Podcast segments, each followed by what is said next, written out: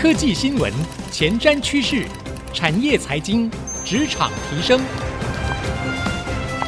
科技人关心科技事，欢迎收听《科技领航家》。听众朋友您好，欢迎收听 IC 之音主客广播 FM 九七点五科技领航家，我是节目主持人朱楚文。ChatGPT 问世以来，引发了科技界非常高度的关注哦。其中呢，有许多的讨论面向，包含了 ChatGPT 它的技术能力到底到了什么样的阶段。网友呢都去做了许多的测试，有些发现说可以把整篇文案翻译成英文，甚至呢有人拿 ChatGPT 来当自己的英文老师哦，开始跟他。对话练习英文，那甚至呢也有厨师拿 ChatGPT 来生产新的食谱，发现还蛮好吃的，所以呃就引发了许多讨论，说，哎，ChatGPT 未来会不会取代我们人类的工作呢？甚至是不是可能会对于不管是人类未来的生活或是思想上面造成不一样的影响，甚至改变我们现在的时代？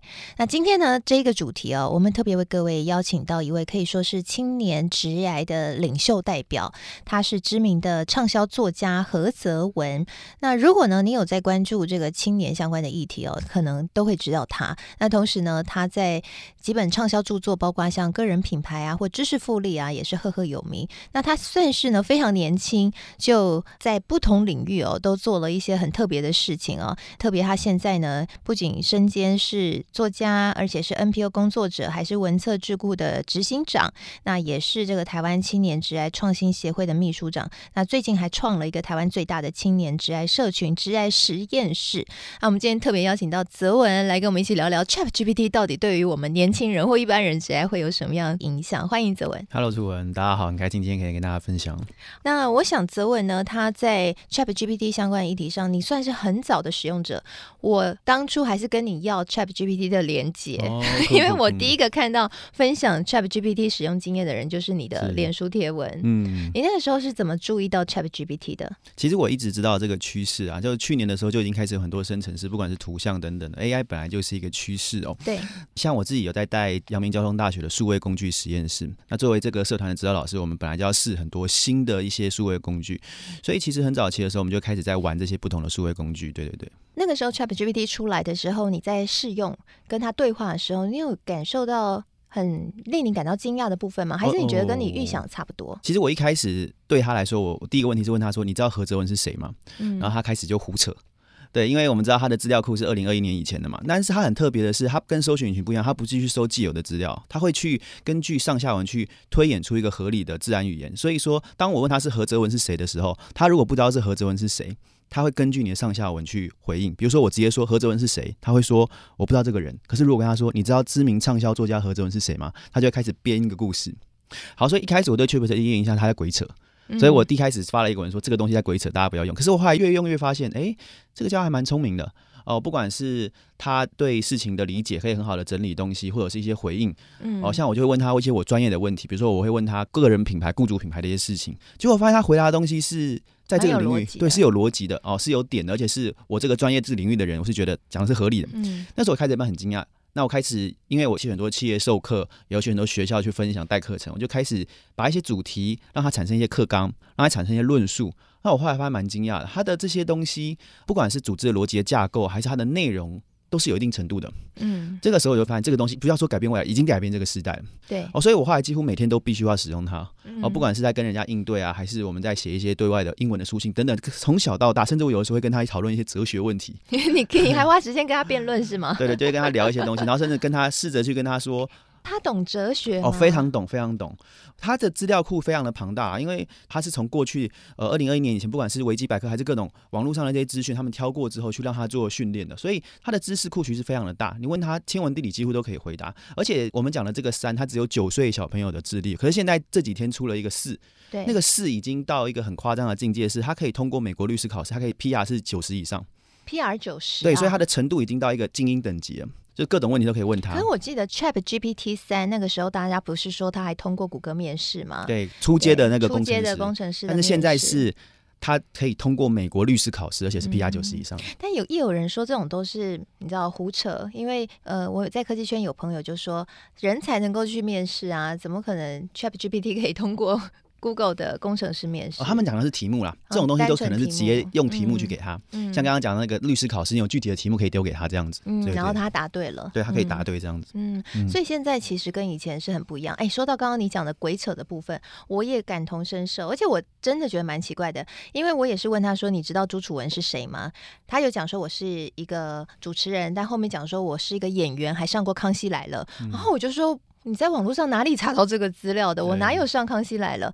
然后他后来跟我承认他是鬼扯的。嗯，我觉得这点很很有趣，因为泽文，你看我我们两个的简介，其实在网络上面随便一找都找得到啊。嗯，他为什么明明有这个正确的资料不查，然后呢要在那边鬼扯淡？哦、我觉得这也蛮有趣的。对对对，因为 ChatGPT 它是没有联网的啊，如果是 Bing 的话就有联网，嗯、那没有联网是怕它的资料被污染到。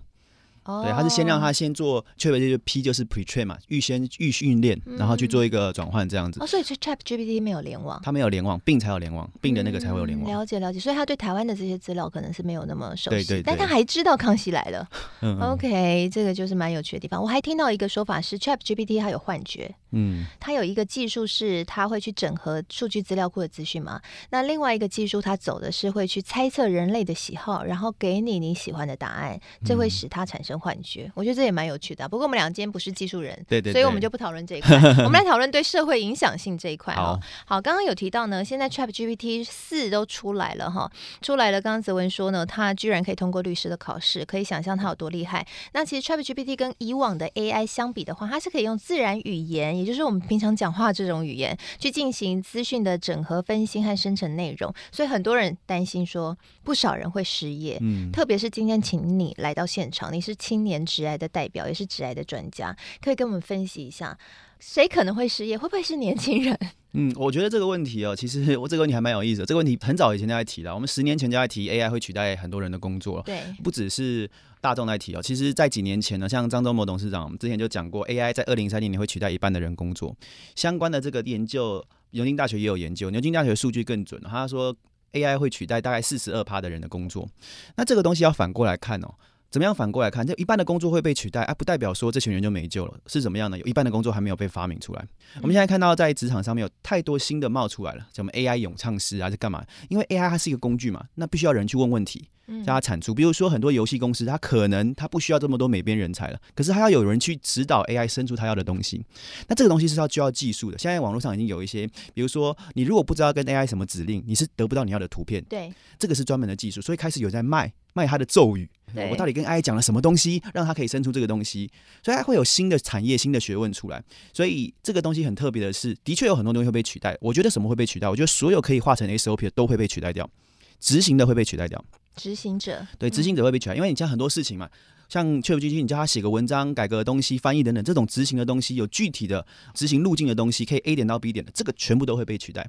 可是反过来说喽，那什么东西不会被取代？哎、欸，我们就要懂问问题的人，因为 AI 是工具嘛，AI 它现在还没有到一个思想。说实话，我觉得呃，ChatGPT 没有智慧，它没有办法自己的思想。到底的它的底层的逻辑，还它还是像个鹦鹉一样，还有很多的资讯，然后可以讲出话来。但是我觉得它还没有办法主动去想东西。如果 AI 真的可以主动去思考，那就很危险了。但是现阶段，至少到现在为止，它还只是一个你要给它一个指令，它才能产出相应的东西。那怎么给指令？这个东西就靠这个人了。哦，所以我觉得其实第一个，我们教育会很大的翻转了，因为我们过去的教育都是在回答问题，那个问题是 question，有标准答案的。对。但是新时代的不需要这些东西，因为记忆，啊你让这个哦 AI 绝对记忆力比你强，嗯，哦它的资料库可能很大，那我们需要的就是可以 solve problem 解决问题的人，那能够定义问题、解决问题，我们不会被 AI 取代掉，因为我刚刚讲 AI 还不会主动的去做事情。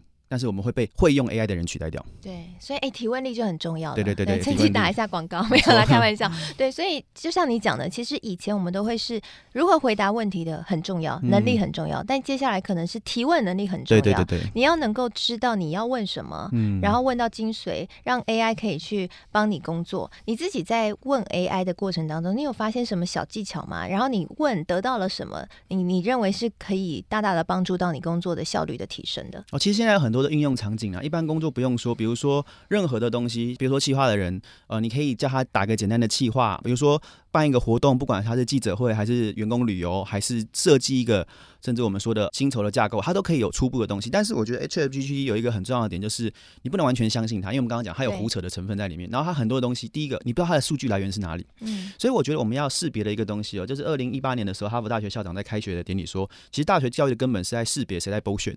那我觉得这个时代哦。我们其实更多的是 AI 会回答你问题没错，可是你要验证。但是现在我们最怕的是我们太依赖它这样子。那我自己应用的场景非常多啦，就是我几乎每天都会用到它。就像我们讲的，很多基础的一开始的那些企划的文案的框架，还是说我们要去做课程的大纲，都可以让它先产出来。但是这个东西需要人进去修了，因为它的东西不见得是百分之百一百。但是有些东西你也要追问哦，你也要去思考。那我觉得它很棒的话，或许是在教育层面。以那个既定的有标准答案的东西上，我觉得它的内容已经算蛮完整。当然，可能有一些有错误了。可是我觉得以课本上有的东西来说，因为都知道嘛，他的大学考试可以通过，他律师考可以通过。以既有的知识来说，它是蛮完整的。所以我觉得它是扩展我们知识跟能力的一个方式。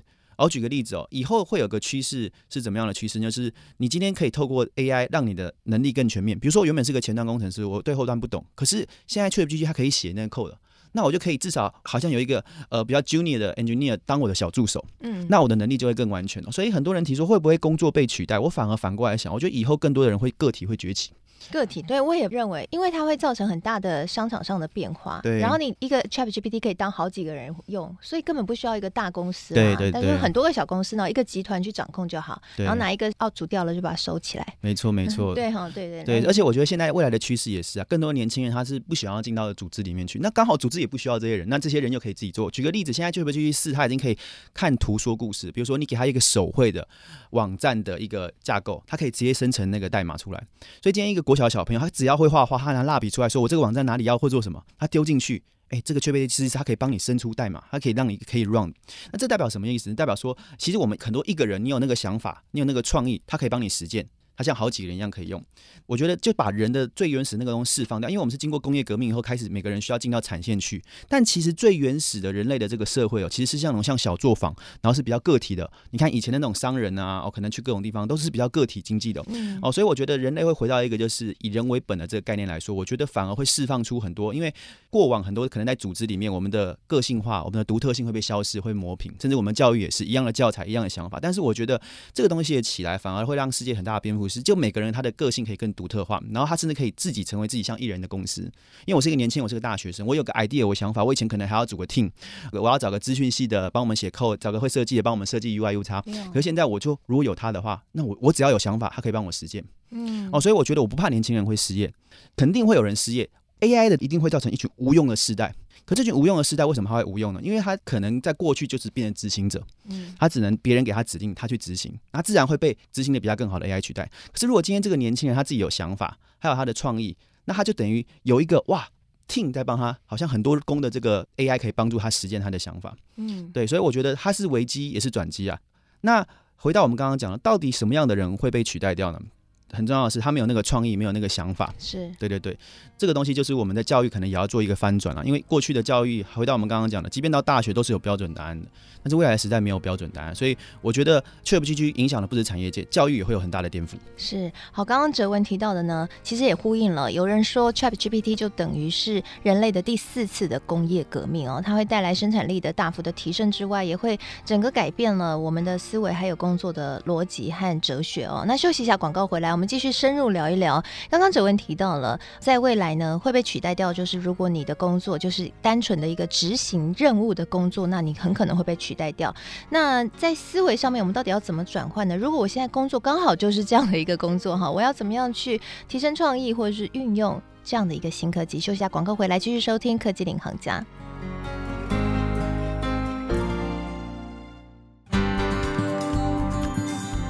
欢迎回到科技领航家，我是节目主持人朱楚文。今天呢，我们来跟大家聊聊最近非常火红的 ChatGPT。ChatGPT 呢，现在已经很快速的进展到 GPT-4 哦，这个新的科技呢，带来了很大程度的颠覆哦。那今天我们为各位邀请到的是知名的畅销作家，同时也是青年的职涯教练何泽文，来跟我们聊聊他怎么去看 ChatGPT 对于人类职涯发展上面的影响。那刚刚泽文有提到了，你认为呢？如果是一个有想法、有创意的人，其实呢不会怕被 ChatGPT 取代，因为呢他可以等于是有一个更好的资源，ChatGPT 就变成他的资源，他甚至可以成立艺人公司，他下面 ChatGPT 一个人等于好几个员工帮他执行他的想法。对，那会被取代的就是单纯只会执行的人。那我想，这是不是也会带来一个在职场工作或是伦理上面很快的颠覆？在以往我们在工作的职场上面论年资啊。嗯、我们可能会很需要反复的验证，然后才会让这个想法去嗯实现。当然，我们知道说现在在软体的时代，大家开始有敏捷思维这种新的一种工作的方法。在 ChatGPT 时代，你们预测一下会有什么样新的一个工作的思考和伦理出来？我觉得很重要的是，过去可能东方啊，至少比较论资排辈的文化一定会被打破了。为什么？因为新的这个划时代的革命突破的是每个人起跑的点一样。你就算是个大学生，你就算是个资深二十几年工程，面对这 AI 的浪潮，我们都一样是这个 newcomer，都是新人一样。所以说，今天一个大学生，他如果他操作 AI，他可以跟 AI 协作的能力超越更多的职场资深的工作者，那他能创造的价值不见得会比别人少。所以这是一个很破坏性的冲击啊！我觉得甚至会有一些状况是怎么样呢？它可以更让有能力的年轻人更快被看见，是哦。那整个组织的结构，我觉得也会很大的破坏。它势必会取代掉很多的一些工作的流程。那我相信一定会有一大部分人被释放出来，从劳动市场被释放出来。嗯、那我们不管说是失业还是裁员也好，这个很大一部分，我相信可能会是在工作一段时间的伙伴，他可能没有办法很快的去适应这个数位的改变、新的工具的应用。那的确是这是一个趋势。那对于年轻人来说的话，我觉得他们反而是数位原生代。我自己在大学带了很多不同的这个社团，或者是带这些年轻人，我发现他们用数位工具的能力更快，因为他们从小可能从国小就开始用智慧型手机哦，所以我觉得面对这个冲击，我对年轻人反而不觉得年轻人会适应，因为他们适应的很快。哦，ChatGPT 才出来几个月而已，哦，很多年轻人也是用的炉火纯青，他们可能用这个生成式的东西，都发展成 AI 女友，还有人当那个皇上，而且他们很喜欢玩这些东西，甚至他们自己做出来，他们就一整串的。我们可能还只用 ChatGPT，他们用 ChatGPT 去串什么 Midjourney，还串 Line，我看好多人串 Line，然后每天都可以这样用 Line。对，然后甚至是自己生成的影片等等的，所以我觉得年轻世代反而更能使用这些工具。其实这样一波很像网络那时候刚崛起，后来呢，其实很多年轻人投入到网络行销的这个行业。那后来其实，在现在我们也看到，企业要数位转型，反而要去请教这一些新的网络行销的年轻人他们的意见。没错，其实有有点像这样的一个氛围，很像，对，很像。对，但也有人说啊，就是 ChatGPT 它虽然嗯、呃、在执行任务或者是整合分析能力上面。比以往的人类可能厉害很多，然而呢，它还是有一个问题，就是它没有办法取代人类的直觉。嗯，所以对于中高阶层的工作者来说，他们的直觉依然是很珍贵的。嗯，你自己怎么看这一点？呃，我觉得我们要区分啊，就是一样四五十岁的人，他一定有中高阶的主管。我觉得那种决策力、领导力、问问题的能力，这个权利不会被取代掉。我讲的是那种可能还在比较基层的。